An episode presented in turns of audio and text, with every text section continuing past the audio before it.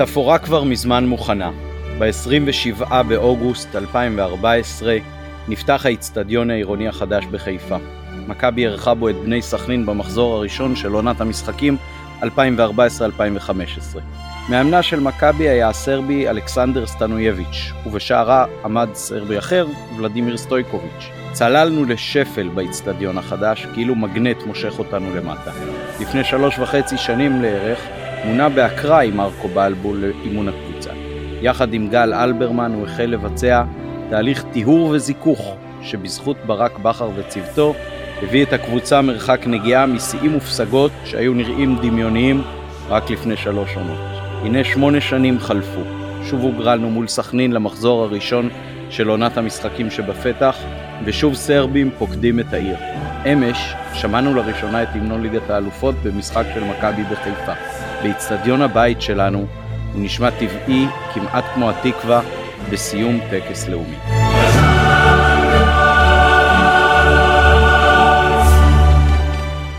נובחים בירוק, פרק 327, כולם כולל כולן, מוזמנים ומוזמנות לעקוב אחרינו ברשתות החברתיות. ניתן להאזין לנובחים בירוק ואף לדרג בספוטיפיי, אפל פודקאסט, גוגל פודקאסט, יוטיוב או כל יישומון הסכתים אחר.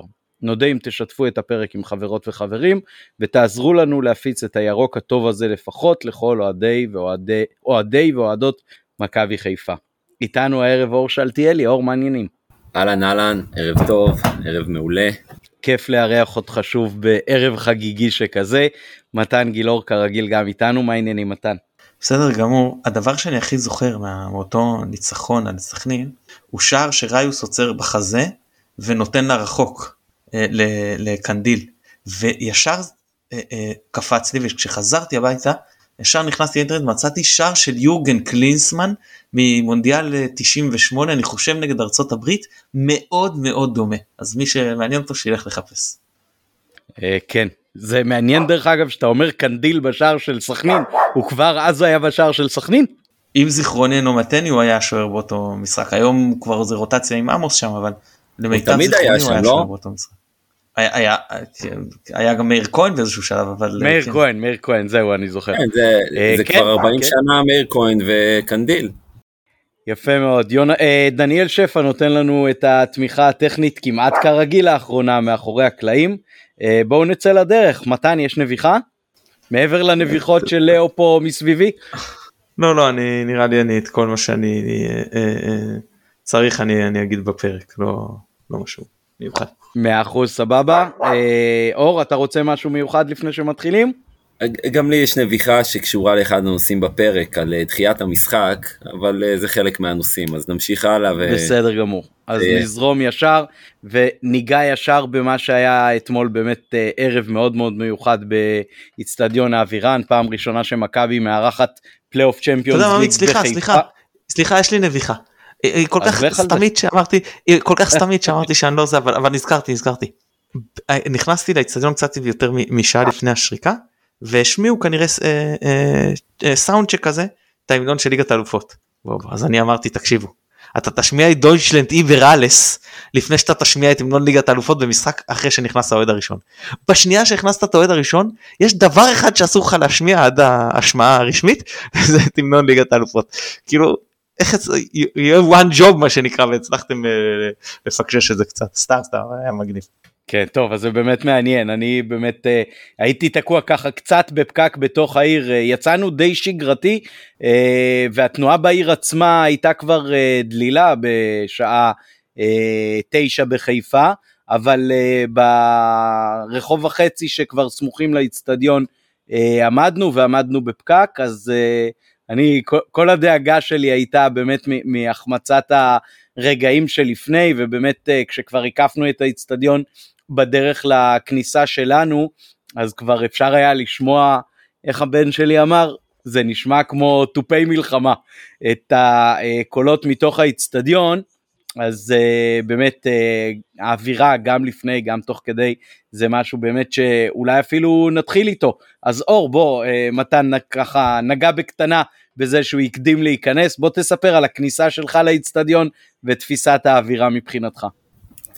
Uh, וואו קודם כל לנו זה היה כניסה של שבוע כי המנוי שלנו, שלי ושל הבן הגדול שלי, יובל בן תשע, ובמשך שבוע עבדנו בשביל אה, לשכנע את אה, אשתי הילה שתרשה לו לבוא איתי. בכל זאת, זה משחק בשעה עשר, אז uh, התחלנו את הכניסה כבר uh, בעבודת שכנוע מהמשחק הקודם, uh, ככה לאט לאט לאט לאט עד שזה נסגר בערב לפני, וזהו, כל הדרך מהרכבת, חנינו ברכבת, מהרכבת עד למגרש, אתה מתחיל להרגיש את ההתרגשות. ורציתי לפגוש חברים, לשתות בירה לפני, והוא פשוט גרר אותי לתוך המגרש, הוא כזה שעה לפני כבר נכנסנו, הוא לא יכל להתאפק, ותמיד עד העשר דקות לפני השריקה זה כזה, שרים קצת בצפוני, פעם מהרגע שנכנסת כבר, הרגשת את האיצטדיון חי, הרגשת את, ה, את הלחץ, את האווירה, זה היה פשוט מגניב. כן, אני חושב שבאמת הקישוטים האלה, אין מה לעשות, הבן אדם אה, בנוי גם אה, מטקסים, צבעים, סמלים וכולי, זה הרבה ממה שנותן לנו את התחושה, ככה אנחנו מכוותים אני חושב. אה, ואני יכול לספר ששעתיים בערך לפני המשחק השתתפתי בתפילת ערבית בבית הכנסת שאני נוהג לפקוד בדרך כלל בשישי שבת, אז uh, אפילו מי שעלה לתורה והבן שלו, זאת אומרת מי שעלה חזן, סליחה, לא לתורה, uh, מי שעלה חזן והבן שלו באו כבר בבגדים של המשחק והיה ככה ממש מגניב uh, להתייחס לזה ולראות את זה וגם צילמתי את זה, אז זה היה באמת, יש משהו שאני חושב שמי שחי בחיפה מרגיש כן קצת יותר, וזה האווירה בעיר. אתה, אתה פשוט uh, מריח את זה, אפילו באותו, בבוקר של אתמול נכנסתי לעבודה, עבדתי אתמול בקריית הממשלה בחיפה, אז שמעתי את המאבטח האחד שואל את המאבטח השני, תגיד מאיזה, שופ... מאיזה מדינה השופט הערב? ו- ולקח לי איזה רגע להבין על איזה שופט הוא מדבר, על שופט של כדורגל או שופט של בית משפט. אז uh, באמת מרגישים את זה בעיר מאוד מאוד חזק, uh, והכניסה לאיצטדיון כשכל הקישוטים ואפילו הפרסומות הכל נראה, אני זוכר מ-2002 שכשחזרתי מקפריסין אחרי הניצחון על אולימפיאקוס ובקושי היה לי גרון, אז ניסיתי להסביר לאנשים שלא מבינים ואמרתי, תחשבו שאתם הולכים פעם בשבוע או פעם בחודש לקונצרט של התזמורת המקומית של היישוב שאתם גרים בו, ופתאום מזמינים אותו להופיע על הבמה הכי גדולה בעולם. אז uh, זאת ההרגשה שלי מבחינת uh, השתתפות בליגת האלופות, ו- ובמקרה הזה כרגע רק בפלייאוף, אבל זה שנותנים לנו את הקישוטים וההמנון, כבר מכניס אותך לתוך העניין. מתן, תן לנו את ההרחבה שלך על הרגעים שלפני. אנחנו לא יכולנו לצאת מאוד מוקדם, כי הבן שלי אה, מנסה להתקבל פה לליגה, זה השלב שהם עוברים בליגה בכדורגל, הבינוני. אז uh, היינו צריכים לחכות שהוא יסיים וזה, ויצאנו 7 ו-20 מהבית, כאילו, שעתיים 40 לפני, בערך אנחנו חצי משהו כמו 3 שעות. ולקח שעה ועשרים, יחסית חלק, לאמצע שבוע אה, בהלוך, אתה יודע, אתה מגיע לפי 6, החניון הכי גדול, והוא כבר מלא, כבר התחילו כאילו לשים את המחסומים של אל תיכנסו יותר. אנשים שהגיעו קצת אחרינו כבר לא יכלו להיכנס. זה היה פשוט טירוף, גם אתה יודע, שעה מאוחרת וה, והפרופיל של המשחק. ואז באמת הלכנו, הילדים רצו להיכנס כמה שיותר מוקדם. וכמו שאור תיאר, כאילו הייתה באמת אווירה, אני מדבר איתך עד ההתחלה, יוצאת מהכלל והתפאורה מתחלפת, מי שלא הכיר את זה, נגיד, כאילו, שלא הכיר שזה אמור להיות כמוני, מאוד הופתע, זה היה יפהפה, באמת. הכל שחור עם הזה ומתחלף בבת אחת, לא רק הבאנר אלא כל ה... ה, ה כאילו הסרטים השחורים שמתחלפים לדגלים ירוקים, באמת זאת הייתה הצגה, ממש, כאילו אתה אומר, מה אני בא לראות פה? אז uh, יש פעמים שהיציעים נותנים לך שואו אני לא אגיד לא פחות טוב במקרה הזה כי באמת מכבי נתנה לנו וגם רדסטאר יופי של אה, משחק אבל אה, נתנו גם ביציעים קיבלנו ליגת אלופות. כן זה לגמרי מה שחיכינו ופיללנו לו מהיום שהאיצטדיון הזה נפתח בלי ספק. אה, עכשיו אני אתן ככה בכמה נקודות את ההתרשמות שלי ממכבי לא טקטי אלא יותר מבחינת התחושה של השחקנים על הדשא. אז מהרגע הראשון זה משהו שגם אמרנו במשחקים קודמים, הרגשת הרבה מאוד שקט עם הכדור, אה, שחקנים לא היו לחוצים מהמעמד, אה, לא הרגשת את המשקולות על הכתפיים שלהם, אה, היו מאוד נינוחים, אני יכול לתת אולי שתי דוגמאות ככה שקפצו לי תוך כדי, כי צפיתי גם במשחק אתמול בלילה עוד כשחזרתי אז עד שלוש לפנות בוקר ראיתי שידור חוזר והיום יצא לי תוך כדי שרצתי על ההליכון לראות עוד פעם את המחצית השנייה כולה. אז יש שם את הקטע הזה למשל שסונדגרן מרחיק כדור במחצית הראשונה במין בעיטת מספריים בשיא הטבעיות, ואלי עם העקב איזשהו כדור במחצית השנייה ככה עובר מעליו במחצית המגרש של רדסטאר, uh, והוא נותן ככה עקב, לא עקב על הקרקע, אלא עקב אחורי כזה, כמו בעיטת הקרב מה שנקרא.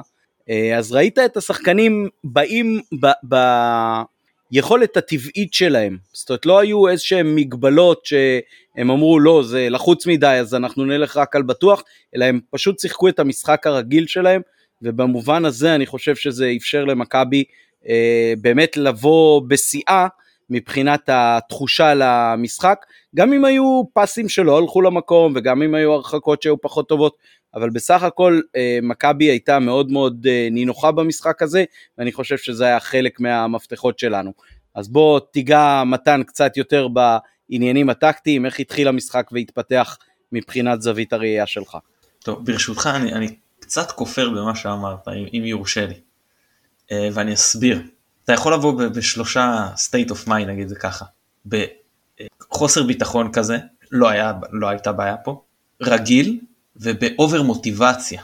אתה מבין כאילו, אתה, באמת גם יכול לבוא זחוח, אבל זאת לא, בטח לא, אתה לא יכול להגיע למשחק כזה, ו, ו, וזחוח או, או, זחוח או, או, אתה יודע, מזלזל. אני הרגשתי שמכבי באים ב over מוטיבציה. עכשיו מה זה over מוטיבציה? over מוטיבציה זה שאתה משתולל על המגרש, ול-20 דקות הראשונות זה עבד מדהים, זה היה הקצב של ליגת אלופות. תשמע, אה, טקטית אין יותר מדי מה אני, אני אגיד לך משהו על הטקטיקה. ראיתי עם אנשים שרשמו ששיחקנו 3, 5, 2 או 5, 3, 2, לא משנה איך תסתכל על זה, אנשים שרשמו שזה בכלל היה 4, 3, 3, ואנשים שרשמו שמה פתאום זה היה 4, 2, 3, 1, ואני אגיד לך משהו, כולם צודקים. במערך כזה אתה כל כך גמיש, שתעצור, תעשה pause בכל שלב, ותראה לך מערך אחר. זה נכון שחזיזה לא היה אחורי כמו שהוא שיחק בקריסקקיס, אז אתה לא יכול לדבר שזה קו הגנה של 5, ממש. מצד שני הוא כן במידה מסוימת תפס את הקו וסונגרן כן משך טיפה שמאלה עוד היה עוד סיבה לזה עוד מעט ניגע בקריסה שמאלה קצת של ההגנה. אז uh, כל מה עכשיו שוב 4 3 3 לא יודע כי עלי ונטע סך הכל פחות או יותר אותו קו לא כמו מה שהיינו רגילים את המשולש של אחורי אחד שני קדמיים שנה, שעב, אה, שנה שעברה. אה, דוד על פניו שחק בשמאל נכון כאילו לא חלוץ. צד שני אתה לא יכול להשוות את הכניסות שלו לעומק לעומת הכניסות של חזיזה לעומק, ברור שהוא עושה הרבה יותר תנועה לעומק, תסכימו איתי.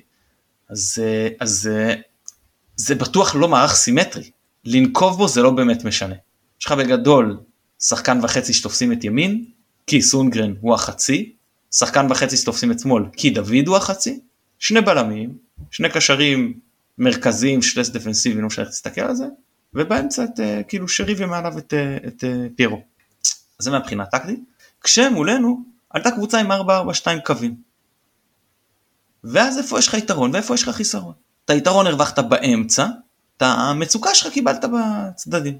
שוב, להם יש שני שחקנים על כל אגף, ולנו שחקן וחצי על כל אגף. אז אה, איפה זה בא לטובתנו? זה בא לטובתנו באפשרות ללחוץ אותם. הם לא הצליחו בהתחלה להחזיק את הכדור ולנהל משחק.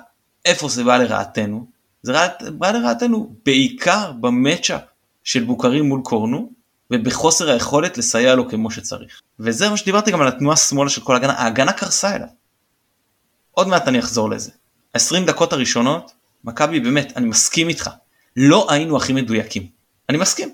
זה באמת לא היה, היה מה שנקרא אקסקיוט, משחקים עם אקסקיוט הרבה יותר טוב מזה. לא העונה, כאילו, העונה גם, גם העונה, אבל בטח בעונה שעברה.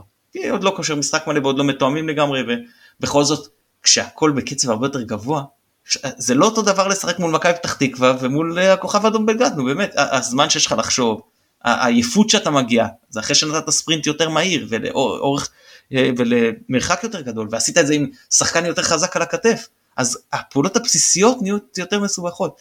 זה בדיוק כמו שאני אומר על אצילי כל הזמן. אצילי בליגה שלנו הוא עצום, אבל ברגע שאתה לוקח לו מספר אלמנטים, אתה צריך, אתה, יש עוד דרישות שמצטרפות פיזיות, מהירות עכשיו כאלה, אז הוא פחות טוב. מה שחזיזה ראינו שהעונה לפחות עד כה עשה את הקפיצת מדרגה הזאת והוא כן משתלב הוא מצוין ואני כבר אקדים ואומר שמבחינתי הוא השחקן הכי טוב במכבי אם לא על הדשא בכלל.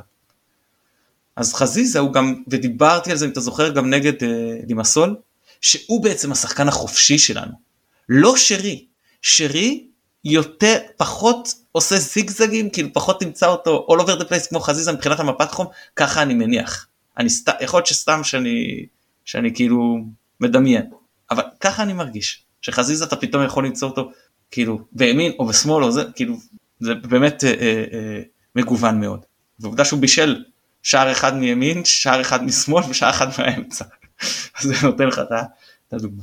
ואז באמת מכבי הפעילה לחץ מאוד מאוד אפקטיבי והצליחה להשיג את השער הזה שאתה מתנפל בשבילו. אתה בעצם לוקח סיכון. הסיכון הוא שאני אתעייף והרווח הוא אם אני אצליח אה, לכבוש שער. בעצם בלחץ יש לך גם סיכון טקטי וגם סיכון אסטרטגי. מה, מה הסיכון הטקטי? הסיכון הטקטי שישברו לי את הלחץ ואני אהיה חשוף מאחורה. והסיכון האסטרטגי זה העייפות שלי בהמשך המשחק. ויכול להיות שאחרי 20-25 דקות היה נכון לבוא ולהגיד שעזוב את הסיכון האסטרטגי, טקטית התעייפנו, לחצנו פחות טוב והם שברו לנו את הלחץ בקלות, בקלות שאתה לא רואה קבוצות פה שוברות לנו ככה. בהתחלה זה לא הלך להם אבל כשהם השתחררו אנחנו קצת התעייפנו ואז גם השחקנים שלנו רצו אחריהם והתעייפו וגם התחלנו לקבל משחקי מעבר מהבלמים. כשהתקפה מתחילה מהבלמים של היריב שלך אתה לא צריך לקבל התקפת מעבר אתה מקבל התקפה רגילה עומדת אבל כשאתה עושה לחץ גבוה אתה מסתכן בזה שכל התקפה היא התקפת מעבר. והסיפור הזה עם, עם המצ'אפ הזה של בוקרי על קורנו שגרם לכל ההגנה לקרוס הביא להם שני שערים. פעם ראשונה לא באה עזרה והיה לו מספיק זמן לתכנן ולהכניס את הכדור לאמצע. נכון, היה שם גם הרבה מזל מבחינתם. ופעם שנייה כולם כבר היו בכזאת פאניקה, ששני שחקנים באו לעזרה וניסה, שחקן פנוי באמצע. עכשיו אמר לי מישהו בשער הראשון, נטע לביא אשם, הוא לא בא לעזרה על קורנו. ואז מישהו אחר מהצד השני באמת אומר לי בשער השני נטע לביא אשם, מה הוא בא לעזרה לקורנו וישאיר שחקן פנוי. כאילו דמני יפיידו דמני יפיידות, לא, זה בדיוק השחקנים כמו בוקרי גורמים לך. שלא משנה איך תבחר את הרעל שלך אתה אוכל אותה בסופו של דבר. וברשותכם אני קצת ארחיב עליו ואז אני אעביר את רשות הדיבור אליך. השתתפתי עכשיו בדירוג של הפודיום אה, והייתי צריך לדרג מ-1 עד 10 את כל השחקנים של ליגת העל. לתת ציון. אחד לא נתתי אגב לאף אחד ומאוד התלבטתי אם לתת 10 או לא. בסוף החלטתי שיש שבעה שחקנים שאני נותן להם 10 כי רציתי לרווח את הדירוג. אבל בתכלס אני לא חושב שאף אחד היום שווה 10. מה זה 10 מבחינתי? 10 שחקן שהוא ממש מעל הליגה. שחקנים כמו אצילי, כמו שרי, הם, מצוינים, פלניץ', אה, ויטור, סבורית, לא משנה, הם, הם, הם שחקנים אדירים לליגה הזאת, אבל הם לא ברמה שאתה אומר, הם לא שייכים לפה, אין להם מה לחפש כאן. זה אבי לפני שהוא יצא לאירופה, לסין סליחה, הוא היה לא שייך למקום הזה. בניון וברקוביץ' לפני שהם יצאו פה לאירופה, היו לא שייכים למקום הזה. אני לא חושב שיש אף שחקן היום בליגה שאני מסתכל ואני אומר, הוא לא שייך לפה. יש שחקנים שהם בטופ, אף שחקן אני לא אומר, לא לא. המקום שלו הוא באנגליה או ספרד. לא בליגה ישראלית. פעם היו פה עכשיו אין. בוקרי זה שחקן 10. זהו סיימתי את החפירה לבינתיים. מאה אחוז. אור בוא נעבור אליך איך אתה רואה את הדברים זה באמת היה אה, תנודתיות גבוהה במשחק אה, קצת אחרי שכבשנו את הראשון או שהם הכניסו את הראשון בפוקס ואז אה, התהפך קצת המומנטום. כמו שאתם יודעים אני מעיד על עצמי שאני לא מבין כלום בכדורגל. אה, אבל אחד הדברים שהכי קפצו לי לעיניים במשחק, אני זוכר את פשיץ בתור, אני לא אשתמש במילים לא יפות, אבל ילד קקה. שחקן שהיה יכול להיות פה ענק בליגה, והבקיע, נתן לנו בראש כמה פעמים, אבל לא, לא ראית אותו מחויב. ואתמול, ראית את המחויבות שלו למשחק, וזה היה פשוט משהו מדהים. במחויבות בלחץ, ראית אותו גם מכוון לפעמים את הלחץ, אבל פעולות לחץ, רץ לשחקנים, חוטף ברגע הנכון, יודע למסור, זה, זה היה ממש ממש מרשים, והוא, והוא עוד החלוץ המחליף שלהם. אה, עוד משהו שמדהים, זה שאם היינו מקשיבים, לא אם, הקשבנו, אה, לפרק הקודם, ול... ומה שנדב לימד אותנו, פשוט יכולת לראות את זה אחד לאחד במגרש, זה, וזה זה פשוט דבר מדהים, מה שפשוט החבר'ה שיש לנו פה מסביב, ואיזה ידע הם נותנים לנו מה, מהניתוחים האלה בזמן הפנוי שלהם, אז קודם כל זה פשוט דבר אדיר. אה, ובוקרי ידענו למה לחכות, וזה היה נראה גם שקורנו ידע למה לחכות, רק שהוא לא האמין שזה יקרה בכזאת צורה, באיזשהו שלב, מתחת, לה, זה היה ממש מתחת ליציאה שלנו, זה היה נראה כאילו הוא מוותר. ממש כאילו, טוב, עזוב אחי, בוא, בוא תעבור, אני לא רוצה להסתבך איתך. אה, וזה נראה גם שזה ממש השפיע עליו התקפית. הוא היה מדקה, מהגול, או אפילו קצת לפני הגול הראשון, הוא גם התקפית היה כבוי. אה, אז משהו שם, אני... לא יהיה הרבה כנפיים בצד ימין בליגה שיוכלו לעשות לו את זה, כן? אבל אה, אפילו קובאס, אה, ביום אחרי שהוא דפק מקדונלדס, יכול, יכול להתעלל בו בצורה יפה, שלא לדבר על יונתן כהן. אז אני, אני מקווה מאוד שזה, שאנחנו לא, לא נראה עוד הרבה ערבים כאלה של קורנו, כי עוד פעם, זה לא רק מה שעשו לו בהגנה, זה גם פשוט הרג לו את המשחק התקפית. אמ, ומהצד שני, כאילו, כשראיתי את זה אז אמרתי, טוב, תעבירו את חזיזה לצד שלו, תחזירו את חזיזה לצד שלו, כי פשוט זה, זה השחקן עם המחויבות הכי גדולה שיש בקבוצה מהמשחק הראשון נגד אולימפיאקוס. זה תמיד אתה רואה אותו מחויב, בכל ה... זה כבר עונה רביעית, מהעונה הראשונה אתה רואה אותו מחויב, אבל זה משהו שלא, התר... פשוט לא ראינו, אה, וזה כל כך כיף לראות את ההתבגרות הזאת, שאתה אומר, אוקיי, הצד הזה, כאילו ברמה כזאת, אתה אומר, טוב, הצד הזה בעייתי, בוא, בוא נשים עליו את חזיזה, כדי שיעזור לו, שזה קטע די מגניב. אה, עכשיו, אני אעצור, אני, אותך, אני... אני אעצור אותך רגע בחזיזה, אני חייב להגיד, אני תוך כדי המשחק אתמול, כשחזיזה כבר uh, היה על אדי הדלק וגם uh, לא בכשירות של 100% והמשיך לעשות הגנה ולסחוט פאולים ולמשוך את מה שצריך למשוך, אמרתי לאח שלי, כל מי שיש לו uh, טענות ויושב על הספסל ורוצה לדעת מה לעשות כדי להיכנס להרכב, שיראה מה חזיזה עושה ויעתיק ממנו. כי באמת בשני הצדדים של המגרש, לא רק ימין ושמאל, אלא גם הגנה התקפה, חזיזה נותן מעל המאה אחוז ש- שאפשר לצפות משחקן, גם מבחינת ריצה, גם מבחינת תנועה, גם מבחינת uh, חשיבה, הוא, הוא כל הזמן במוד של uh, אני אוכיח לכם שאני שייך, והוא uh, באמת uh, מצליח uh, להביא את עצמו לשיאים פעם אחר פעם, Uh, הרבה פעמים uh, אומרים שהוא שחקן שהוא יותר uh, שכונתי או פרחחי ו- ומבקרים את הצד המנטלי שלו, אני חושב שזה גם מקור הכוח שלו ביכולת שלו לתרום לקבוצה. הוא בשום שלב לא מוותר לא על אף uh, כדור בהתקפה ולא על אף סגירה בהגנה. פשוט uh, מרשים מאוד מבחינת המבנה האישיותי פה גם העובדה שהוא הצליח אתמול למשל, גם כשהיו לו טענות על כל מיני עבירות ששרקו כנגדו, אה, והיו לו טענות לשופט, הוא הצליח אה, לשמר את עצמו ככה שהוא גם לא יקבל צהוב אתמול שהיה אה, עושה לנו בעיה והיה מרחיק אותו מהמשחק הבא, אז פשוט שאפו לחזיזה. אתה יכול להמשיך ולעבור גם למחצית השנייה אם אתה רוצה.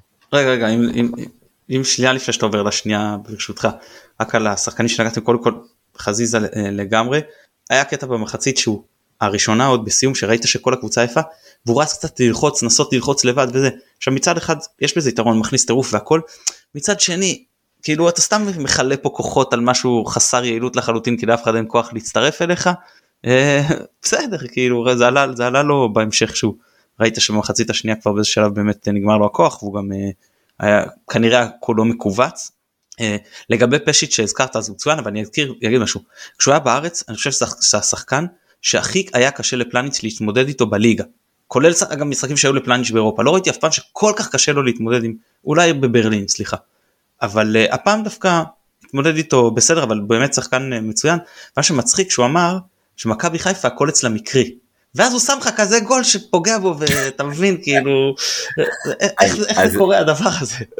רגע על המתח ביניהם אני זוכר שב-2-2 ב-2-2 בסוף העונה בצהריים קופר עלה, זה היה אפילו עוד לפני הספייסים, הוא עלה לאיזה אה, משהו בפייסבוק בצהריים, לנתח את המשחק לפני המשחק. ואז אחת הנקודות העיקריות שהוא דיבר עליהן, זה שהמשחק יקום ויפול על המצ'אפ בין פלניץ' לפשיץ, והוא אמר שעד עכשיו המצ'אפ ביניהם הוא לטובת פלניץ' באופן מובהק. ואז אנחנו מגיעים לערב, ופלניץ' גם מקבל את הגול השני עליו, וגם במחצית השנייה פשיץ דפק עליו כזה סיבוב שג'וש, אין לי מושג איך הוציא, עם הצלה של עונה, מה זה הצלה של אליפות. כן, לגמרי. ואז אני אמרתי, למה הוא פתח את הפה? אבל אה, כן, אז, אז במשחק הזה באמת זה היה קשה, אבל זה, זה היה בעיקר במשחק הזה, ומשם הזיכרון החזק שלנו, אבל אה, אה, ברור, מה שכן, אתה יודע, אני, אני ראיתי הרבה צחוקים של, של אוהדי מכבי תל אביב במהלך היום, על מה שפשיץ יעשה לפלניץ', ודווקא את שון ראיתי מתמודד איתו לא רע, ברוב, ברוב המאבקים הישירים. אני חייב ללמד זכות על דין דוד, אה, קשה לי מאוד מאוד מאוד לשמוע את הביקורת עליו ואת הזיכרון הקצר שלנו. אה, אני מרגיש שאני אה, סניגור יחיד ביציע, אני מנסה לעודד את הבן שלי גם ללמד עליו זכות, אבל זה לא פשוט. הוא עושה המון המון עבודה שאנחנו לא רואים, שאצילי אני חושב שפחות יכול לעשות, וגם אם הכדורים האלה לא נכנסים הם ייכנסו, ורק ל- לעשות את ה... לדפוק את הריצה הזאת כמעט חצי מגרש ולהגיע למצב של בעיטה, שרודפים אחריך שני שחקני הגנה כאלה, זה גם uh, מהלך שהוא בכלל לא פשוט, uh, וכשזה לא יהיה שני שחקני הגנה של רדסטאר, uh, אז גם יהיה לו את העוד מטר ואת העוד שנייה בשביל להגיע למצב יותר נוח, ו... Uh, צריך לזכור מה הוא עשה פה עונה שעברה. זה דפק פה כמות של שערים ובישולים ברגעים מאוד מאוד מאוד uh, משמעותיים. Uh, חלק מהריצה האדירה של העשרה ניצחונות רצופים רשומה על שמו עם לדעתי שבעה או שמונה משחקים רצופים שהוא כבש בהם. אסור לשכוח את זה, ו- וגם בקהל צריך להמשיך לעודד, מגיע לו גם אה, שיר שחקן כבר, וה... הנשימה הזאת שהאצטדיון נושם, ההתנשפות הזאת, אחרי ההחטאה שלו, אני, אני ממש, ממש נעלב בשבילו. אז אם אתם יכולים ביציע שלכם, גם אתם חברים וגם מי ששומע בבית, ללמד עליו זכות, ולא להתנשף אחרי uh, החטאות, למחוא לו כפיים, אני אודה לכם. אני לא חושב שאצילי זה כאילו נכון החלופה שלו, מבחינת העמדה, מבחינת הסגנון, זה פשוט לשנות את כל הסגנון של הקבוצה, אם אתה רוצה לשחק ככה אז אצילי פחות רלוונטי זה בסדר שאתה יכול לבחור לשחק עם אצילי אבל אז אתה צריך לשנות משהו. אם אתה רוצה שחקנים שרלוונטיים כאילו במקום דוד אז כרגע מאביס שיבוטה זה לכאורה שחקן שמתאים לשחק את העמדה הזאת בסגנון הזה אני לא אומר שצריך להחליף אני אומר אם יש אנשים שלא מרוצים שיקחו בחשבון שזו כרגע החלופה. אלא אם כן אתה רוצה להביא איזה מישהו אחר אני לא יודע אני לא זה לא, לא עמדה שכרגע דחוף לי יותר מדי לחזק אני אה, יש לי הרבה סבלנות לדין דוד צריך לזכור שנגד אולימפיאקוס פסו לו שער כנראה לא בצדק אה, בסדר לא משנה לא תלונות לשופט פשוט אומר שהוא דיליבר. אה, נכון שאתה עניין של הנבדל וזה והוא מקווה שהוא ישתפר ונראה איך זה בכל מקרה מה שרציתי להגיד שיותר חשוב מבחינתי היה את הדיבור הזה של בוקרישו ואני חוזר לזה על קורנו ואז אמרה אחרי השידור ברדיו חיפה איריס סנטמן אני חושב אמרה את זה למה לא החליפו בין נטע לביא לעלי מוחמד שעלי מוחמד יהיה ישחק בצד שמאל לביא בימין ואז אה, אה, עלי מוחמד יוכל יותר לעזור שם כי לביא לא הספיק. אה, א' אני לא פוסל את זה יכול להיות שזה מה שברק היה צריך לחשוב עליו אבל צריך לקחת בחשבון שללוי יש מסירות ארוכות הרבה יותר טובות משל אה, עלי מוחמד והוא מוציא אותנו לא פעם ככה למתפרצות וכשהוא אה, משובץ יותר שמאלה הוא רואה את המגרש הרבה יותר טוב בשביל למסור ברגל ימין וזה גם משהו שצריך לקחת בחשבון שיש לך כזה שחקן עם כזאת יכולת חילוץ אז אתה צריך גם להיות מסוגל לתרגם את זה להתקפות. אחרת תביא גרזן הרבה יותר קלאסי ממנו, כן, סטייל אה, רודריגז, בסדר? זהו, זה לגבי העניין הזה. אה, נעבור למחצית השנייה, אחרי הראשונה שהייתה קוטבית מאוד, כאילו חצי מהקווי הרבה טובים ואחרי זה רדסטאר, אז המחצית השנייה נפתחה די כמו שהראשונה התחילה. מכבי באה שוב התנפלה לא באותה אינטנסיביות לא באותה אה, אה, פסיכוטיות כאילו הבנו שביחד ששתי הקבוצות האלה באו לשחק קצב של ליגת אלופות וזה הספיק ל-25 דקות אחרי זה שתיהן היו עייפות. כאילו תחשוב שאחת מהן תצטרך לעשות את זה אחר כך 90 דקות אתה תבוא מול קבוצות כמו בייר מינכן כמו מנצ'סטר סיטי זה 90 דקות הקצב. אי אפשר אחרי 25 דקות להוריד ולהגיד זהו זה מה יש כנראה שזאת הסיבה שהן הולכות גם לשלבים יותר מאוחרים והקבוצות מכבי וכוכב אדום מי שמנטלה כנראה שלא יותר מדי. אמ, בכל מקרה אה, בכר עבר לשחק כאילו לי זה הרגיש שהוא ממשיך לשחק את הסוג של הרולטה הזאתי שאתה בפיגור כנראה שיש לך פחות ברירה ווואלה זה הצליח זה הצליח אה, עם השני שערים האלה שכשאני חושב דיברתי עם כמה אנשים שאמרו לי שבגול הראשון הם קפצו הרבה יותר מאשר בשלישי ואני יש לי אה, שני הסברים לסיפור הזה. אחד לאנשים ב state of mind עדיין יש את הסיפור הזה של השערי חוץ למרות שהוא לא רלוונטי. לכאורה 1-0-3-2 אותו דבר. אבל מי שחי כל החיים שלו על זה ש-1-0 ו-3-2 זה לא אותה תוצאה ש-1 זה תוצאה הרבה יותר איכותית. לך תשנה לו את זה עכשיו, זה אחד. שתיים, עצם זה שהשוער לא הגיב. ראית שאנשים אומרים רגע למה אולי הוא חשב ש- שצריך לפסול את השער יש איזה טענה כאילו לא היה ברור למה הוא לא זז אף אחד לא הסתיר לו גם זה לא שהוא לא ראה את הכדור. ואני הרגשתי שאנשים כאילו היו עצורים לא לא נתנו לעצמם דרור איזה אבל באמת שרי גם במשחק פחות טוב הוא כזה קלאץ' באמת הוא, הוא פשוט יודע להופיע ברגעים החשובים. שני דברים על ההערות שלך מתן. אחד אני חושב שקפצו יותר ב-1-0 מאשר בשלישי אה, בגלל שב-1-0 אה, ואמר את זה לדעתי אה, קופר, אורי אוזן או ניר צדוק, מישהו אמר את זה בפודיום היום או אתמול בלילה, אה, הייתה תחושה שמכבי יכולה כאילו לתת את ה-3-0. כי זה היה 1-0 בעיצומה של התנפלות שלנו, שזה היה נראה כמו פתיח ליותר מזה, ובשלישי כבר אמרו אה, אוקיי זה יהיה כנראה רק אה, ניצחון מינימלי, ההתמודדות הולכת להיות הרבה יותר קשה. אה, למרות שכשאתה עושה מהפך אז זה תמיד הכי דרמטי ו- ומעניין. אז אני סותר את זה אבל ז- זאת הפרשנות שלי. ולגבי שרי והשער השלישי אז יכול להיות שהשוער לא זז כי הוא פשוט לא חשב שמישהו יכול להוציא בעיטה כזאת מהמקום. אה, מדויקת וכירורגית אה, ועירד צפריר נדמה לי כתב היום בהארץ ששרי לא נותן גולים בגביע הטוטו הוא נותן גולים כשזה חשוב אה, וזה תמיד גם אתה אומר, יפה אתה, וכמעט. אתה, אתה, אתה רומז, עמית, אתה רומז שהשוער שלהם לא דיבר עם אוהד לויטה לפני המשחק. כנראה שלא. אה, לא צפה ביוטיובים של אה, מיטב אה, שעריו של שרי.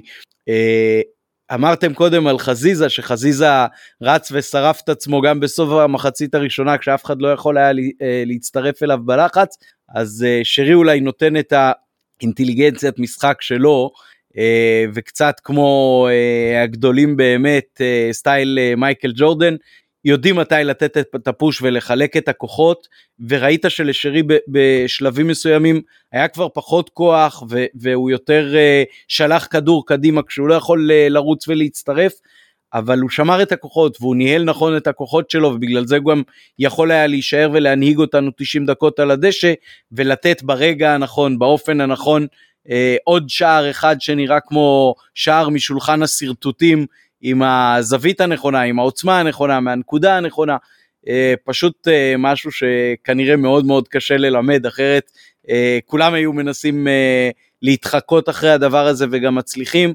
שרי באמת יש לו את, ה, את היכולת לעשות את הדבר שהוא גם יפה וגם יעיל בעת ובעונה אחת, בכל כך הרבה רגעים שזה לא סתם שכל פעם שמישהו מנסה להעלות uh, הצבעה על מה השער הכי יפה או הכי חשוב או הכי גדול של שרי אז אתה שומע מגוון עצום של דעות לא בין uh, שניים שלושה שערים אלא אולי כשהוא יסיים פה את הקריירה אז זה יהיה לפחות עשרה שערים שכל אחד ישר יכול לשלוף מהזיכרון שזה הרגע הכי גדול ששרי הביא למכבי חיפה ויש באמת uh, הרבה מאוד כאלה.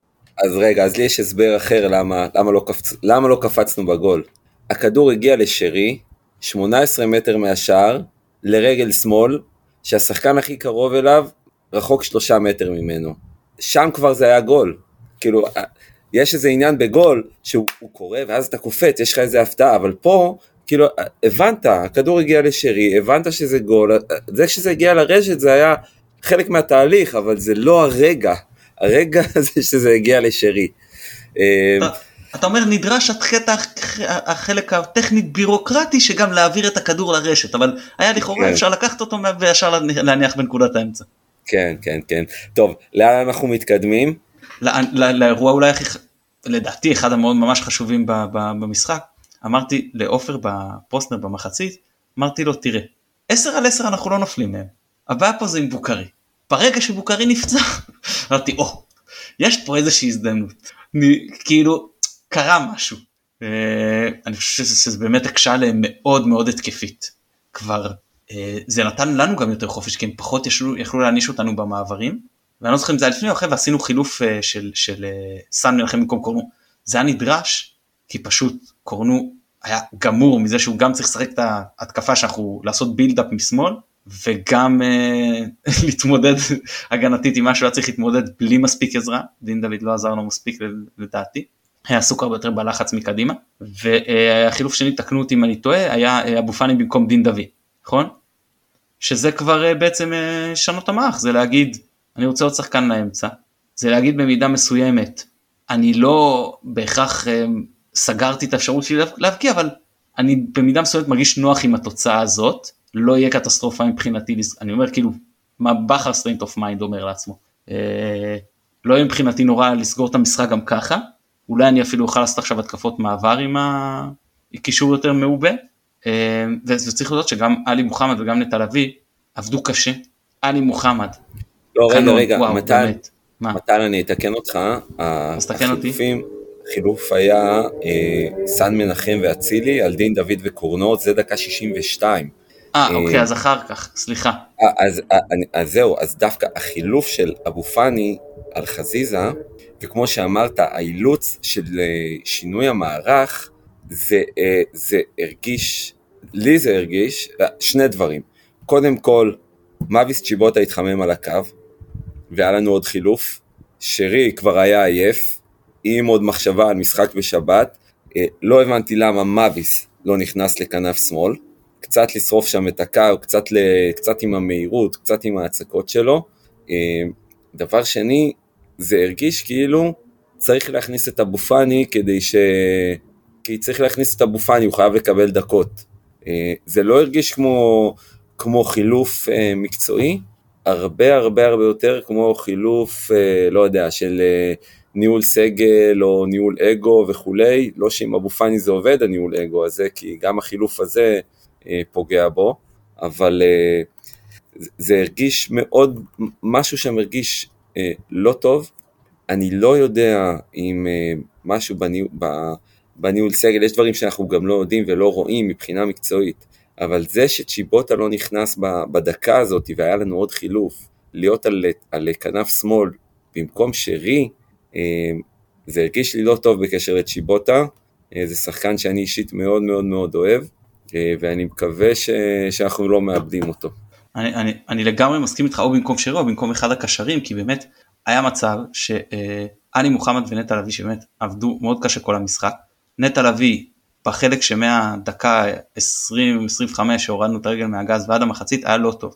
בחלק הראשון היה טוב זה, ומחצית שנייה דווקא אמרתי וואו הוא, הוא עייף כאילו מה איתו והוא דווקא מצוין. ואלי מוחמד כמו שאמרתי הוא קנון. ואז בחלק הזה שאתה מדבר עליו בסוף קרה אה, דבר שאנחנו החלוקה עברה ממזרח מערב לצפון דרום. עלי התעסק רק בלחץ קדימה לנהל את ההתקפות מעבר, ונטע גם בבגרות שלו הרבה יותר אחראי מבעבר, נשאר מאחורה. וזה היה חשוב כי כבר לא היה לו את הכוח לרוץ box to box. וזה טוב ש... שהייתה את החלוקה הזאת, אני חשבתי שאולי היה לי, גם היה צריך יותר, זה גם היה איזה כמה דקות שנלחצנו ממש לשער, עמדנו 25 מטר מהשער, זה היה איום ונורא. כי זה הדקות כאילו שהם ממש כאילו אני הרגשתי שהשער שלהם עומד באוויר ואז כשהתקדמו קצת הדקות התקרבנו תוספת זמן אז גם אנחנו התחלנו לעשות התקפות מתפרצות וזה נראה יותר טוב ואני לגמרי מסכים איתך. ראית שהקבוצה עייפה. עזוב רגע מי. יש לך את שיבוטה שהוא יכול להיות חזק מאוד במעברים. תכניס עוד דם. אפילו כדי לרוץ אחרי שחקנים לעזור לסן מנחם. סן מנחם באותן דקות היה עשו ממנו פורפרה. באמת. הוא היה לא טוב וגם לא קיבל מספיק עזרה. מאביס אולי אחד שיכול לעזור לו ולצאת להתקפות המתפרצות. ואני אגיד משהו פה, אה, אגב ותודה על התיקון בחילופים, אבל משהו פה גם מטריד. זה משחק, לא זוכר כבר כמה ברציפות, שאתה לא מקבל מהמחליפים אה, את מה שאתה רוצה לקבל מהם. אתה מקבל דם טרי אבל אתה לא מקבל איזשהו איכות, אתה לא מקבל שיפור של המשחק, וזה חבל זה מאוד. לא רק, זה לא רק שאתה לא מקבל שיפור, תשים לב שהמשחק מוכרע עוד לפני המחליפים. זה, זה נכון בכל, ה, בכל המשחקים שלנו, גם ה, בשני הארבע אפסים וגם במשחק הזה, התוצאה נקבעת לפני שאתה, שאתה עושה חילופים, שזה קטע מדהים. כן, אולי לא התוצאה כאילו... הסופית, כי אבו פאני בקריסקקיס כן הכניס, אבל כן, ברור. כן, עזוב, זה לא, לא, לא, אתה מבין למה אני מתכוון, הגול כן, כן. רביעי הוא לא, אין לו משמעות. כן, כן, גול רביעי בשלב מאוד מאוחר, כן. כן, גם, דרך אגב, גם נגד לימסול, דווקא היה כמה מהלכים מאוד יפים של אצילי, היה לו שם איזה אה, כדור עומק שהוא, שהוא ראה את צ'יבוטה והכניס לו, וצ'יבוטה בסוף פספס, אבל כן ראית משהו ביניהם, אבל זה אחרי שהמשחק כבר מוכרע. אה, אז זה חשוב, אבל זה פחות משמעותי. אה, אתמול דווקא כן ראית את אצילי בהתקפה עם כמה כדורים יפים, כמה מהלכים טובים, הרבה פחות מחויבות הגנתית. גם רוקאביצה, בסדר, אין לך את הנוכחות שיש לפיירו. תרוץ קצת, תלחץ, תנסה טיפה טיפה להפחית, טיפה, לא, לא ראית את זה ממנו. כאילו זה, זה נראה שהמחליפים לא מנסים אפילו להרוויח את ה... וואו, אני כל כך איתך. פה. אני, אני כל כך איתך פה. זה ההרגשה שסן מנחם, היחיד מבין המחליפים שאשכרה בא לעבוד, והשאר היו נראים לך כאילו נכנסו עייפים למגרש. רוקאביצה, בואנה, יש לך כמה זמן? כמה זמן היית על המגרש?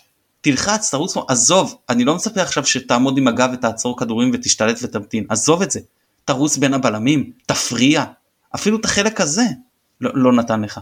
אצילי גם, עזרה בקו, משהו, כאילו, את, אני לא יודע, אני, אתה מספר עם שחקנים כאלה, אני מבין אגו וזה, שייכנסו בטירוף.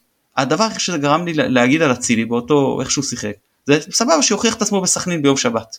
כאילו זה משהו, מה זה הדבר הזה, מה זאת הגישה הזאתי? אני, אני לא יכול לקבל את הקטע הזה של הכוכבות. אני מזכיר לכם שרי, אולי הכוכב הכי גדול שלנו, איך הוא נכנס מהספסל? הביא לך שערים מהספסל, ניצחונות מהספסל מול הפועל תל אביב, אה, נגד אשדוד, שזה אומנם הסתיים בתיקו אבל שהוא נכנס וכבש. אתה יודע מה הרגע לא, הכי מדהים? למה הוא יכול לעלות בגישה הזאת ואצילי ואבו פאני ורוקאביצה לא יכולים לעלות בגישה הזאת?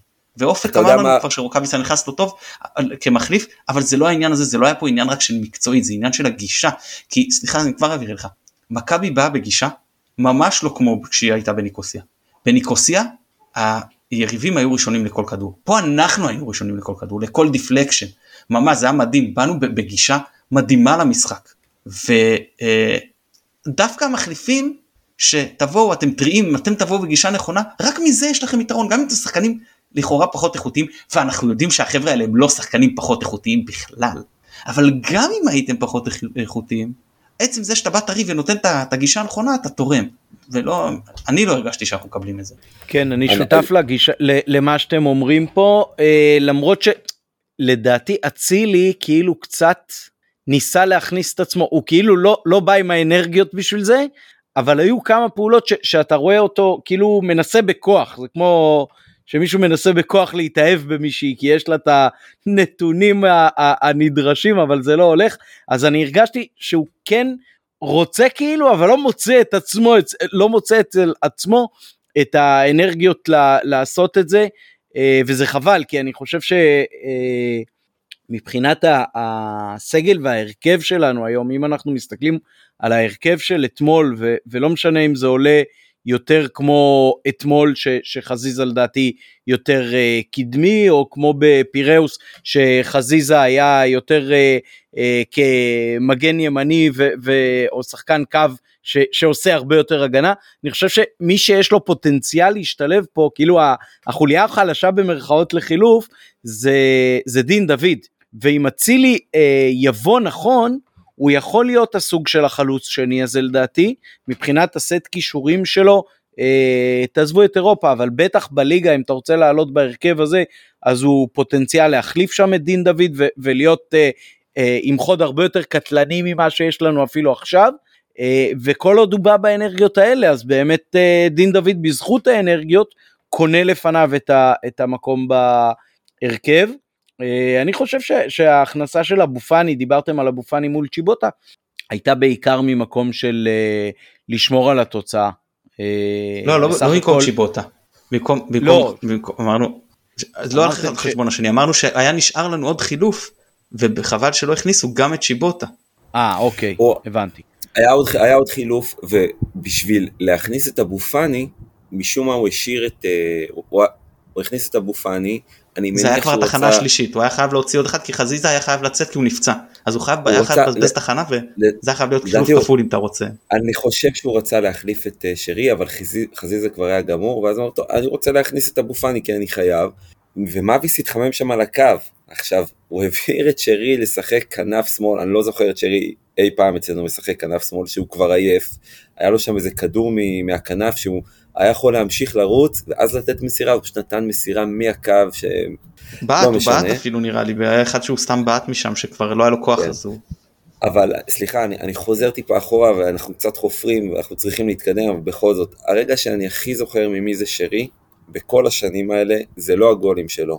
ההפסד להפועל, אה, להפועל באר שבע, 2-1, דקה 90 ו-19, אני כבר לא זוכר, בטח 96-7, אחרי שחטפנו את הפנדל השני, כשכולם בהלם, הוא נכנס מחצית שנייה, חילוף, כולם בהלם שם מה, מה, ממה שחטפנו, ומה הוא עושה?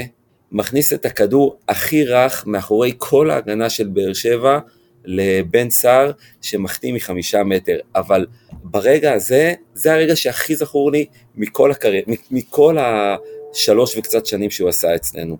זה מבחינתי שלי. טוב, אתה יכול לדבר, אתה יכול לדבר על הסרטון שבו הוא אה, רץ אחורה מול נס ציונה כדי אה, להספיק אה, להיות הראשון שבולם שם איזושהי התקפה מתפרצת.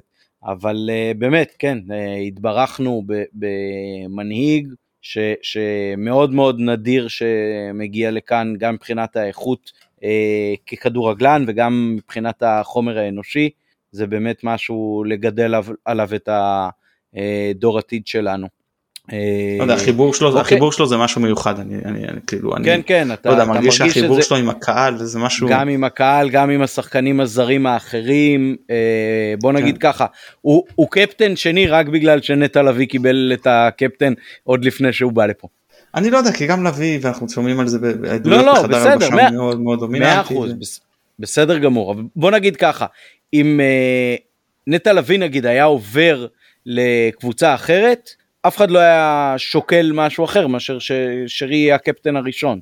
חד משמעית, אם נטע היה, היה בסופו של דבר יוצא לצ'סקה, שרי היה למוסקבה, כן. סליחה, כן. אז זה שרי, זה, אני, אני לגמרי כן. מסכים. ו- ו- אני, ואם אני... אנחנו נוגעים, רגע, אם אנחנו נוגעים בלוי, אז אני כן חייב להגיד, כי אני שומע גם היום עוד בכל מיני קבוצות אה, סוגים של ביקורות עליו, אני חושב שנתן משחק פנטסטי, אה, מאוד מאוד אה, מזכיר את אה, נטע לביא בשיאו, גם מבחינת החילוצים, גם מבחינת השקט עם הכדור, גם מבחינת היציאה קדימה והפס קדימה.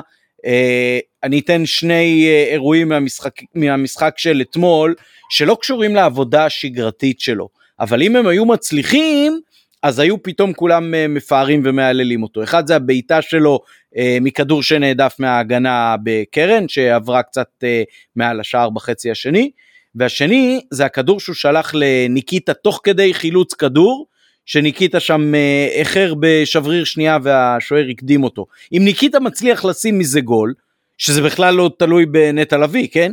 אז היו אומרים, וואי, איזה גדול נטע לביא, גם חילץ וגם בישל במהלך אחד. אז uh, אני חושב שמגיע לו הרבה מאוד uh, קרדיט על ההופעה של אתמול, זה היה מאוד מאוד מרשים. אני רוצה להגיד משהו רגע במאקרו על, על המשחק הזה וזה משהו סתם שכדאי שאנשים, uh, אני חושב, מניח שחלק גם יודעים אבל בכל זאת כדאי להרחיב על זה. משחק כמו אתמול זה משחק פחות או יותר באינטנסיביות של uh, שלב בתים של ליגת אירופה. נכון? ברדסטאר אם אני לא טועה עלו שנה שעברה משלב הבתים אז זאת הרמה. אה, ותראו איך זה גרם לנו לשחקנים שלנו מבחינת עייפות, מבחינת פציעות.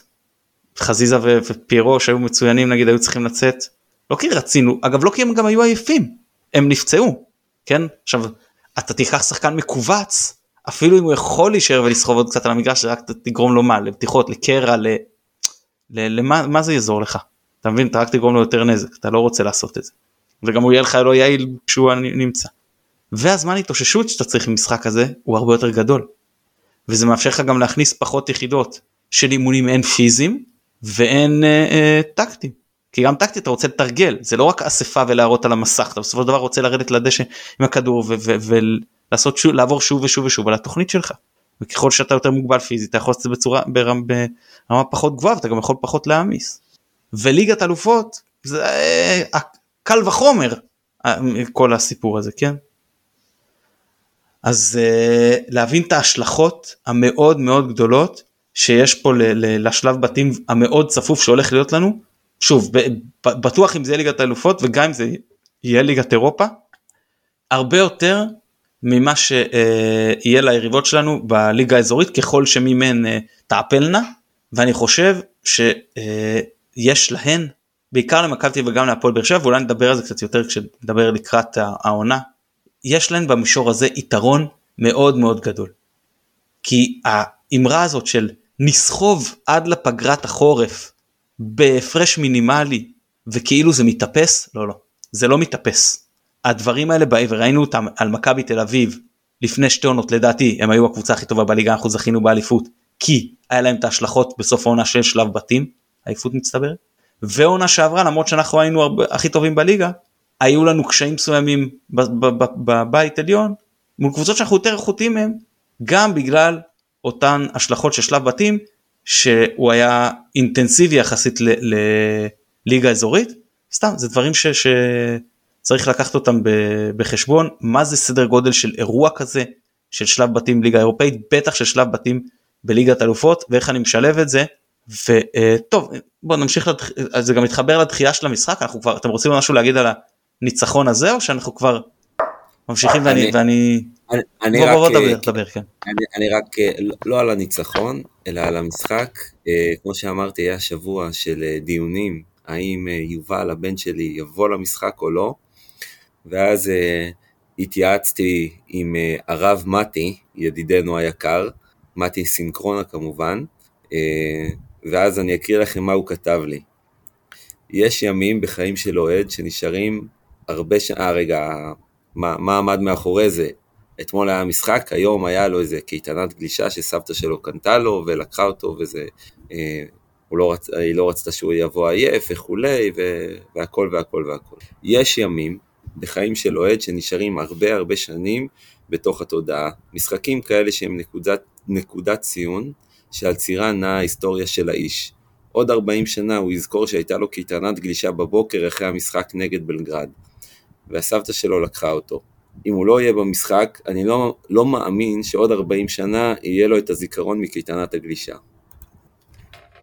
כן, מצוין.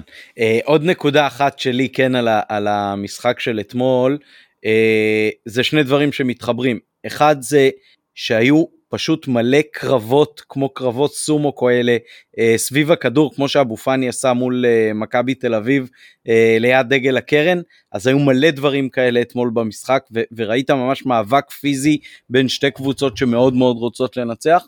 דבר שני שיפוט לעילה ולעילה פשוט שיפוט שאפשר למש- למשחק לזרום לא היה אף אה, תיקון באמצעות ור, לא שהיו הרבה אירועי מחלוקת או משהו כזה, אבל אה, מה שנשפט על הדשא אה, לא היה אה, בכלל במחלוקת אמיתית, אה, וזה עושה את כל החוויה צפייה אחרת לגמרי, אה, גם מבחינת הכבוד שהשופט קיבל מהשחקנים, גם מבחינת האופן שבו הוא הריץ וניהל את המשחק.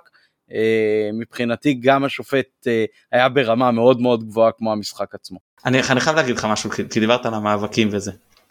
יש בתחילת הסרט צרות גדולות בצ'יינאטאון וסליחה שאני חוזר לסרט כל כך נורא קרב בין לובשי המטפחות או הסרטים הצהובים לאדומים. ואם אני זוכר נכון הצהובים מנצחים מנצחים קוראים אותם כאילו עד שבאים השלושה חבר'ה עם הכובעים והברקים והכלי נשק המיוחדים ו, וכאילו מטים את כל הכף. ומהבחינה הזאת זה כאילו אוקיי אתה מגיע מול קבוצה שעליונה עליך פיזית ואז לך ג'וקר כזה פיירו. לא לא. הוא עליון עליכם. אתה פשוט מעיף את הכדור ועומדים מולו מקררים פעם אחר פעם וזה לא מעניין אותו. עומדים מולו שניים ושלושה והוא מצליח להרוויח את הכדור ולשמור על הכדור והוא גורם להם אה, אה, נזק. כאילו כל פעם כל עלייה לכדור גובה איתו וכל התמודדות איתו פשוט מוציאה תמיץ לכל מי שנמצא באזור. ואני יודע שדיברתי על זה אבל זו נקודה שפשוט חובה לציין אותה שוב ושוב.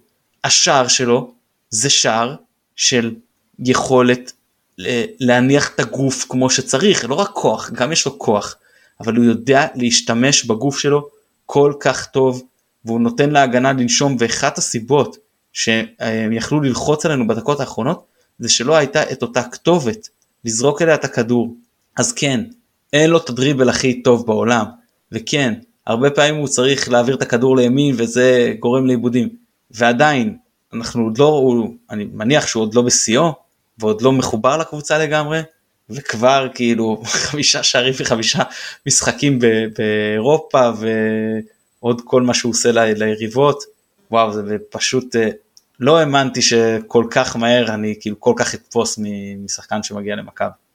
חשוב גם לציין בעניין הזה דרך אגב אנחנו כל הזמן פחדנו מזה שישרקו לו עבירות uh, בליגה שלנו בינתיים ההתנסות היא רק באירופה. יש הרבה פעולות פיזיות שמבוצעות כנגדו שאם היו מבוצעות נגד שחקן אחר היו מיד נשרקות כעבירה. אתה רואה שמחבקים אותו ונתלים עליו ומחזיקים אותו בצורה שהיא ממש שערורייתית ולזכותו יאמר שהוא לא מתלונן על זה, הוא לא רץ בטענות לשופטים, הוא לא עושה פרובוקציות, הוא פשוט מקבל את זה כנראה כחלק מזה שהוא אה, ככה גדל והוא ככה רגיל. אבל uh, זה גם נקודה שהיא מאוד ראויה להערכה מבחינת האישיות של השחקן. זה לא פשוט שכל הזמן מרביצים לך ו- ומחזיקים אותך ואתה לא מקבל מהשופט את מה שכל שחקן אחר כן היה מקבל. ולגבי ההובלת כדור וכולי, אני חושב שאנחנו עוד נופתע לטובה, אתה רואה תוך כדי משחק הרבה נגיעות רכות שלו, וזה נכון שה... שדה מחיה הטבעי שלו כשמכבי משחקת ככה הוא בתוך הרחבה אבל אתה רואה בפעמים הבודדות שהוא נוגע בכדור מחוץ לרחבה יש שם הרבה מאוד אינטליגנציית משחק הרבה מאוד יכולת לשחרר במהירות לחבר שתוקף איתו. בכלל אה, מצפייה שנייה ושלישית במשחק של אתמול אז אתה רואה הרבה מאוד התקדמות של מכבי אה, מהגנה או מקישור להתקפה באופן שמזכיר קצת אה, משחקי רוגבי. זאת אומרת, Uh, אתה רואה שאתה הולך לקראת uh, קיר, אתה נותן רגע הצידה, ושחקן אחר ממשיך אותך ומקדם אותך עוד יארדים קדימה. מכבי כבר בשלב הזה של העונה נראית מאוד מאוד uh, מחוברת, מתורגלת, ויש עוד דברים שאתה רואה שהיא uh, מנסה ולא עד הסוף עובד, אבל uh, אתה, אתה רואה שם את, את התן ולך הזה בינו לבין uh, שרי, ואת השיתוף של מוחמד שיוצא הרבה יותר uh, קדימה מבעבר. Uh, העונה הזאת מאוד מאוד uh, מסקרנת לא רק מבחינת היריבות שהולכת להיות כאן בארץ אלא גם רק בגלל משום ש, ש, שכיף לראות את מה שמכבי עוד יכולה uh, לעשות ולהראות לנו מאוד מאוד uh, מסקרן חבל במובן הזה שהמשחק נגד סכנין הוא לא בשבת כי אני כבר uh, רוצה לראות את מכבי עוד פעם אז ניגע בזה עכשיו? יאללה. הדבר הכי חשוב שיש להגיד על המשחק מבחינתי הוא שהיום אגב לא, לא היה לי זמן, ואגב לא, לא, לא הצלחתי לראות את השידור החוזר של מכבי, כי באמת הגעתי הביתה אתמול, אמרתי אני אתחיל והייתי פשוט להרוג, אבל אמרתי לקראת ההקלטה, נו אין ברירה, את מכבי ראיתי את המשחק באצטדיון, לא הראינו חוזר, שידור חוזר, לפחות ראיתי את המשחק. אי אפשר לבוא להקלטה, כאילו שאתה בא לקראת סכנין, בלי לראות את סכנין, צריך לפחות, לפחות פעם אחת לראות אותם, ולא יצא לי העונה. קיצור, סחבק, אתה יודע, מתכנן לעצור בלו"ז, איפה אני דוחף להכניס היום סכנין נגד ריינה משחק גביע הטוטו. שידור חוזר מאתמול. לא נראה לי שאי מישהו, שאי פעם מישהו יזכה לדבר הזה, לראות שידור חוזר של סכנין נגד ריינה מגביע הטוטו. אז uh, למזלי, כשעוד הייתי בעבודה אז כבר הגיעו ההודעות שזה בדרך לדחייה ואמרתי אוקיי, זה לפחות זה נחסך ממני, את uh, מכבי נתניה שזה המחזור השני אני כבר אוכל לראות במשחק ליגה. זה כזה ולא לא אצטרך uh, משחק גביע הטוטו כזה זניח, אז זה יותר טוב. אז אה, אני רק אתייחס לדחייה קודם כל מבחינה מקצועית, כי זה הדבר המשמעותי, בשביל זה ביקשנו את הדחייה. אני לא חושב שהעניין המשמעותי פה זה שהשחקנים אה, ינוחו. כי בסופו של דבר, הרכב של משפטי, אליהו, ארד, דהן, גרשון, מנחם, אבו פאני, מאור לוי, אצילי, צ'יבוטה, רוקאביצה, וחסר לי עוד אחד, נכון? או שאמרתי כבר את כולם? אה, לא, חג'אג', מוחמד לא, לא, אמרתי 11. סליחה, אמרתי, אמרתי, אמ, אמרתי, אמרתי 11. לא, אני חושב שחג'אג' הוא שאל לעפולה, לא? אני לא זוכר, לא, לא, לפי, מה שאני ראיתי, כרגע גם חג'אג' וגם יפרח עוד אצלנו. אה, אמרו שאולי נכון, שיבחנו וזה. אבל אה, לא משנה, אבל תבין, זה 11, ונגיד אם אתה אומר, אה, אה, שאתה מפחד ש, שפיירו נגיד לא כשיר, אז אתה מוציא את רוקאביץ, אתה מישהו אחר, זה לא האישו. זה הרכב שנכון זה לא אידיאלי ונכון שהוא מאוד לא מתואם, מקצועית, הוא אמור להיות פחות או יותר מסוגל להתמודד עם בני סכנין שמגיעים שנייה אחרי שהם עברו בבקרה, ואתה יודע, גם לא מוכנים עד הסוף, אה, רק במשחקי גביע הטוטו, אה, נכון, זה מפחית לך את הסיכויים, ועדיין, אני לא, לא נורא, אתה יודע, אתה זוכר את המשחקים ההם בנתניה, אמנם זה היה גביע הטוטו, אבל שאנחנו תמיד חוזרים אליהם בערגה של אה, פירס מוגרבי והילדים. אז יש לך פה את אבו פאני ויש את אצילי שהם אולי היו שני השחקנים הכי טובים שלנו בעונה שעברה. בסדר שיובילו את ההרכב הזה והכל בסדר מהבחינה הזאת. לא הייתי מאוד מודאג. זה חלק מהמחיר של להיות קבוצה שמשחקת באירופה. בעיקר בעונה כזו. שאתה בליגה לפעמים צריך לעלות עם הרכב שני ולקחת בחשבון שזה יכול להיות גם אובדן נקודות אין מה לעשות. אמ, הבעיה היא לא הייתה פה מבחינתי. לא בעייפות לא בשחיקה כי כמו שאמרתי אפשר לעלות עם הרכב שני. הבעיה הייתה באיך אני מתכונן למשחק. כי אם אני צריך להכניס גם הכנה לסכנין, אז זה משנה הכל. והצוות המקצועי צריך להתעסק, והמשאבים של המועדון זה התעסקות בסכנין. ואפילו הזמן שאני משחק, זה לא שאני לוקח את ההרכב הראשון בינתיים ועושה להם אימון לקראת בלגרד, כן? ברור, כולם מתעסקים עכשיו במשחק נגד סכנין. ואופק נגע בזה, בכל הרוטינה של מה קורה כשיש לך שני משחקים בשבוע, במקרה הזה שלושה משחקים בשבוע, שזה שיקום, הכנה, הכנה באספה, משחק, אתה, אתה, אתה לא מספיק, אימון מסכם, אתה לא מספיק באמת להתכונן כמו שצריך, ועכשיו כשיש לך שישה ימים, נכון שיש באמצע טיסה ועדיין אתה תוכל להתכונן בצורה הרבה יותר טובה, שזה העניין המשמעותי ולא העניין הפיזי של ההשפעה על השחקנים, כי כאמור אפשר לא לפתוח איתם. אה, ועכשיו לגבי הדחייה עצמם באופן עקרוני, אני לא חושב שזה היה נכון לעשות את זה, כמו שאמרתי בפעם שעברה, אני חושב שאת הדברים האלה יש לקבל עונה קדימה לפני תחילת ההחלטות, עונה קדימה לפני תחילת העונה. הדחייה עצמה כהחלטה עקרונית היא מאוד מוצדקת. אה, עדיף קריטריונים יותר ברורים, עכשיו החליטו קריטריונים כל קבוצה באירופה, יכול להיות שמוצדק, יכול להיות שלא, יכול להיות שרק משישה ימים, יכול להיות שלא, לא חשוב, או שבעה ימים שני המשחקים ביחד, לא משנה, קבעת קריטריונים בסדר, היה צריך לקבוע אותם מזמן, ואני כן חושב שבסך הכל הדחיות האלה הן ראויות בשלב הפלייאוף שזה לא איזה שלב בתים שאתה יכול, פה זה, זה הדבר וגם בבתים עוד נקודה פחות נקודה או אפילו שלוש נקודות אין כאלה השלכות על, על אה, גם מקצועיות וגם כלכליות, בעיקר כלכליות אולי לקבוצות ישראליות, כמו הפלה לשלב בתים. ולכן, כל שלב בתים. ולכן הפלייאוף הוא משהו מיוחד. ויכול להיות שצריך לבוא לקראת המועדונים כמו שעשו עכשיו, וגם אם אתה מחליט את זה לגבי העונה, בעונה, אתה לא יכול לקבל את זה שלושה ימים לפני, זה לא הגיוני כל כך מעט זמן לפני לקבל את ההחלטות. יש קבוצות שהתכוננו ונערכו, אבל הכי מצחיק אותי זה הטענה שמישהו אמר את זה לגבי סכנין. מה סכנין? סכנין יש להם לוז. רוטינת אימונים הכל, לא לא חבר'ה. סכנין עד אתמול לא ידעו באיזה ליגה הם משחקים. מכבי עד אתמול לא ידעו נגד מי הם משחקים, כי לכאורה סכנין, ההודעה הרשמית שיש לסכנין נכון לאתמול זה שהיא יורדת ליגה. הם ערערו והם קיבלו אורכה, אבל לכאורה, אתה יודע זה כמו שמישהו עמית תקן אותי אם אני טועה, אתה פה זה כשמישהו מורשע במחוזי והוא מערער לעליון, הוא כבר הוא בחזקת חף מפשע עדיין? או שהוא כבר עבריין? עד שהוא לא, לא. יזוכה בעליון אם הוא יזוכה. כבר נקבעה אשמתו והוא הורשע. בדיוק, כבר נקבעה אשמתו. אז, אז אותו דבר. לצורך העניין נקבעה אשמתה של סכנין, ועכשיו היא באה להוכיח את חפותה, היא כבר לא בחזקת חפה מפשע, צריך להוכיח את אשמתה. אז אף אחד לא יכול לבוא ולהשתמש בסיפור הזה כקרדום לחפור בו, אם מי שיכול לבוא בתלונה זה מכבי של עד שלושה ימים לפני לא ידענו בכלל מי תהיה היריבה שלנו. אז זה אה, לעניין הזה. אני חושב שזה גדול מהעניין, אה, אבל אני עוד רגע אגיד. אז ככה, קודם כל, המקרה הזה, כל עניין הדחייה, זה מרגיש לי כאילו חשבו על כל האפשרויות, גם מבחינת מה לעשות, גם מבחינת הזמן לעשות, מישהו חשב על האפשרות הכי גרועה, הוא בא להחליט אותה, ואז בא מישהו ואמר, רגע, רגע, רגע, יש לי רעיון יותר גרוע מזה. כאילו, ככה זה מרגיש, כי גם לדעתי, לדעתי המועד שחש, שגם זה אמור להיות, סכנין ומכבי חיפה דיברו על איפשהו באוקטובר, בסוף אוקטובר, והמינהלת דורשת שזה יהיה עוד שבוע וחצי בין, בין המשחק אה, נגד נתניה למשחק נגד באר שבע. אה, שזה בכלל מטומטם. אבל כמובן שדבר כזה צריך לקבל שנה מראש, אבל אה, גם אם לא, מכבי חיפה היו צריכים לפנות מאחורי הקלעים למכבי תל אביב והפועל באר שבע ולבוא ביחד ולדרוש, לבקש, לדרוש את הדחייה הזאתי. איך שזה נעשה זה לדעתי ממש בצורה קלוקלת.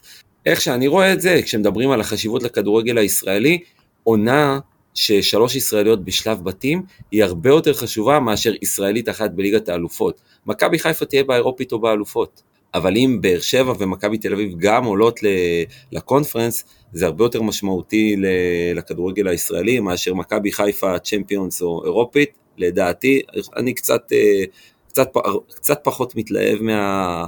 יש לזה עילה והכל, אבל מבחינת חשיבות אני לא רואה הבדל גדול. אה, כל ההתנהלות של סכנין זה חתיכת הזיה, אה, אני לא מבין איך לא קם איזה אף עורך דין בפיד ירוק, אולי אייל וייס, אה, שארגן איזה שהיא, איך זה נקרא, נו, תביעה ייצוגית. עשרת אלפים אנשים יצאו מהבית, בזבזו כסף, בסדר, לחלקם החזירו את הכרטיס, לי עדיין לא. זה שעות, זה, זה כסף על דלק, זה זמן שלא היינו בעבודה, לחלקנו זה בייביסיטר. אה, מבחינתי זה פשוט הזיה שהקבוצה הזאת עוד פעם מתחילה את הליגה ועוד בצורה שבה היא, אה, שבה היא משחקת. אה, עכשיו לגבי הקרמה של הדחייה, של הבקשת דחייה, זה מסוג הדברים שחוזר לנשוך אותך בתחת. זה קצת כמו לקבל צהוב מכוון בשביל להפסיד את המשחק הפחות חשוב, קצת כמו להכניס שחקן דקה לפני הפנדלים כדי שיבעט הפנדל ויחטיא, או להכניס את השוער שהוא המומחה לפנדלים דקה לפני סוף ההערכה. Uh, קרמטית, זה מרגיש לי שזה יביא אותנו גם להפסיד לסכנין וגם לא לעלות לצ'מפיונס, אבל uh, זה כבר uh, מחוזות הקרמה. אבל מראש הסיכוי שלנו, מראש אנחנו אנדרדוג עדיין במאבק מול... לא, לא, עזוב. עדיין הם הפייבוריטים. לבוא זה... ולהגיד, אני יודע שכולם יגידו, שכולם יגידו, אה, אה, אתה יודע מה, אני אפילו, אני אגיד לך, אם מכבי תל אביב לא עוברים את ניס, למרות שהם יכולים והכל, באמת הם שיחקו היום, אה, ראיתי חלקים גדולים מהמשחק, באמת היה משחק איכותי והם שיחקו יפה. אה, זה כמו, אתה יודע, אם הם לא יעברו את ניס, אז, אז אני באמת אפשר לשאול אם זה הקרמה מהאי דחייה אולי, כי עזוב אותך נו.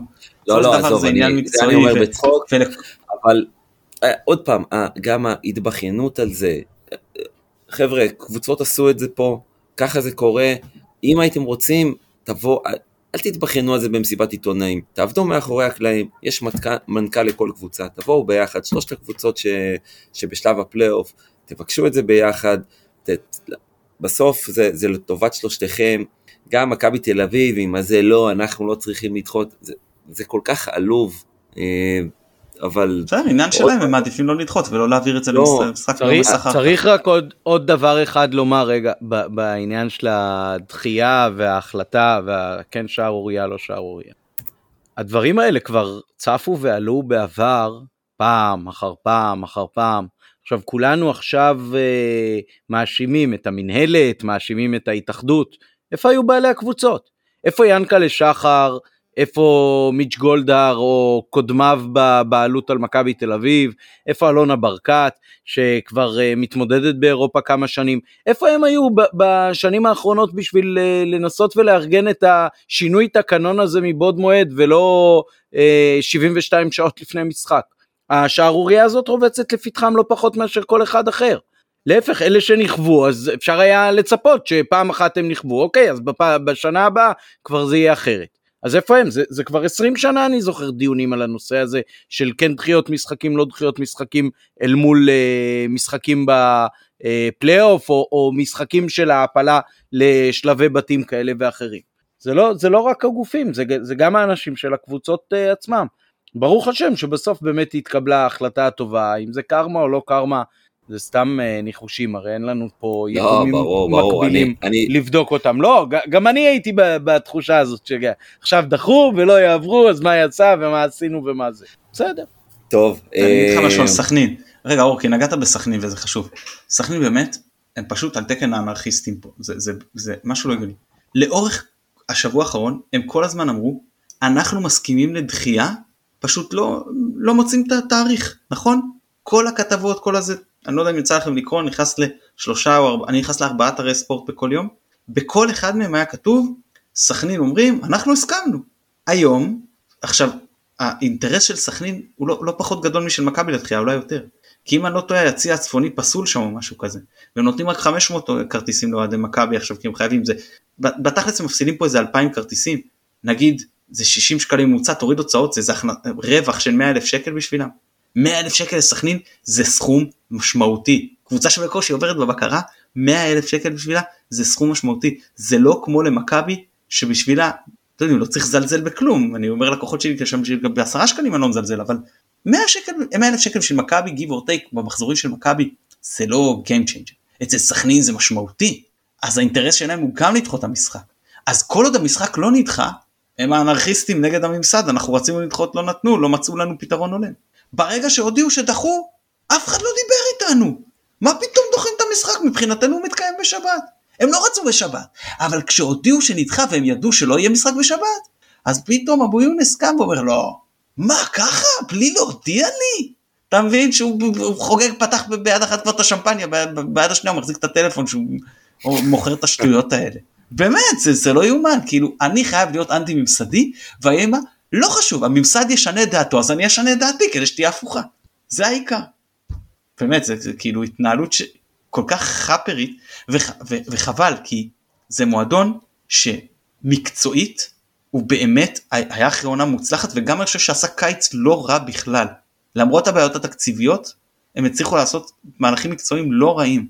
ולמרות שהם עכשיו הולכים כנראה לאבד את גרניים שזה יהיה איזשהו חור בשבילם שהם איכשהו יצטרכו למלא כנראה לנתניה אבל לא משנה. ויש פה עניין של שילוב כי גם אצלם יש כאילו הם אה, כן משלבים הרבה יהודים על פניו זה סטנדרט זה לא אמור להיות טריוויאלי אבל אנחנו רואים שיש קבוצות שקצת קשה לשלב בהן אז אצלם זה עובד חלק.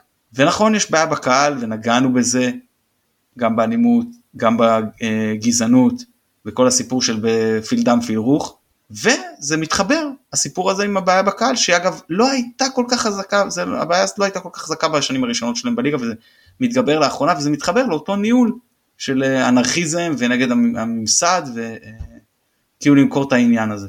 פעם זה היה איזושהי קבוצה קטנה בשער חמש של הפועל תל אביב והיו סכנין לקחו את הדגל הזה וחבל זה פשוט אה, מיותר. טוב, אנחנו נחתום בזה שעוד נדבר לקראת אה, בלגרד?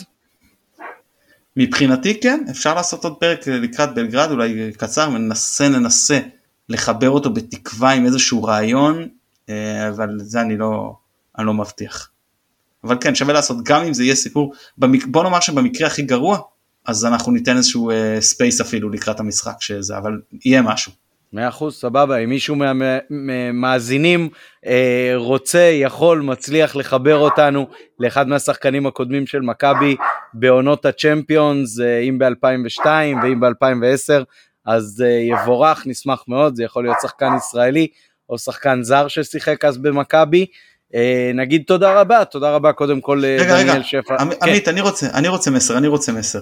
בבקשה, מסר. אה, אם במקרה מישהו מתגלה לו באיזשהו, אה, בדארקנט או משהו, או ב-only fans של עמית כמו שהוא אוהב איזה, אה, איזושהי טיסה שיוצאת ביום רביעי, שלישי בבוקר ומגיעה לבלגד, הסעה, שדה תעופה משחק, משחק שדה תעופה, חזרה לישראל במחיר שפוי, שזה רק טיסות, אין גם מלון אז אפשר טיפה להקדים את הטיסה כי זה לא אלף דולר, כן.